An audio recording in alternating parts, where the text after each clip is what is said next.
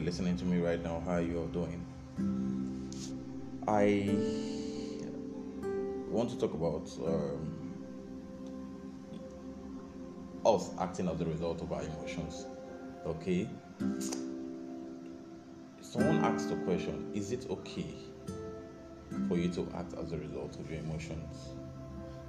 Is it okay for you to act at that moment as a result of how you feel? And I said, no. Okay, because um, majority of times our emotions get to lead us wrongly. Okay, we get to do the wrong thing most times, acting as, as a result of our emotions. Okay, it is not okay.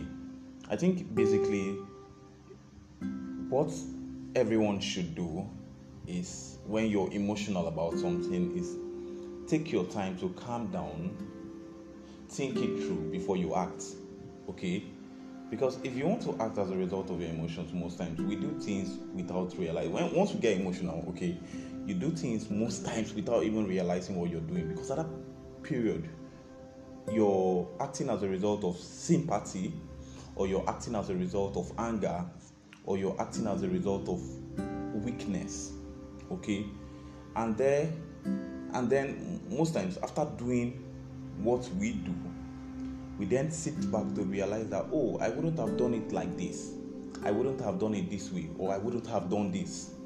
Okay so i i, I basically i think the most important thing is when you feel emotional about something whether you're extra happy whether you're you're um, um, angry about something whether you're you're whether you're you're sad, whether you're unhappy, whether you're you're sympathizing, I think it's best we sit down most times, heal from whatever we feel, sit down, think it through. Okay? Think it through. Think whatever you want to do through.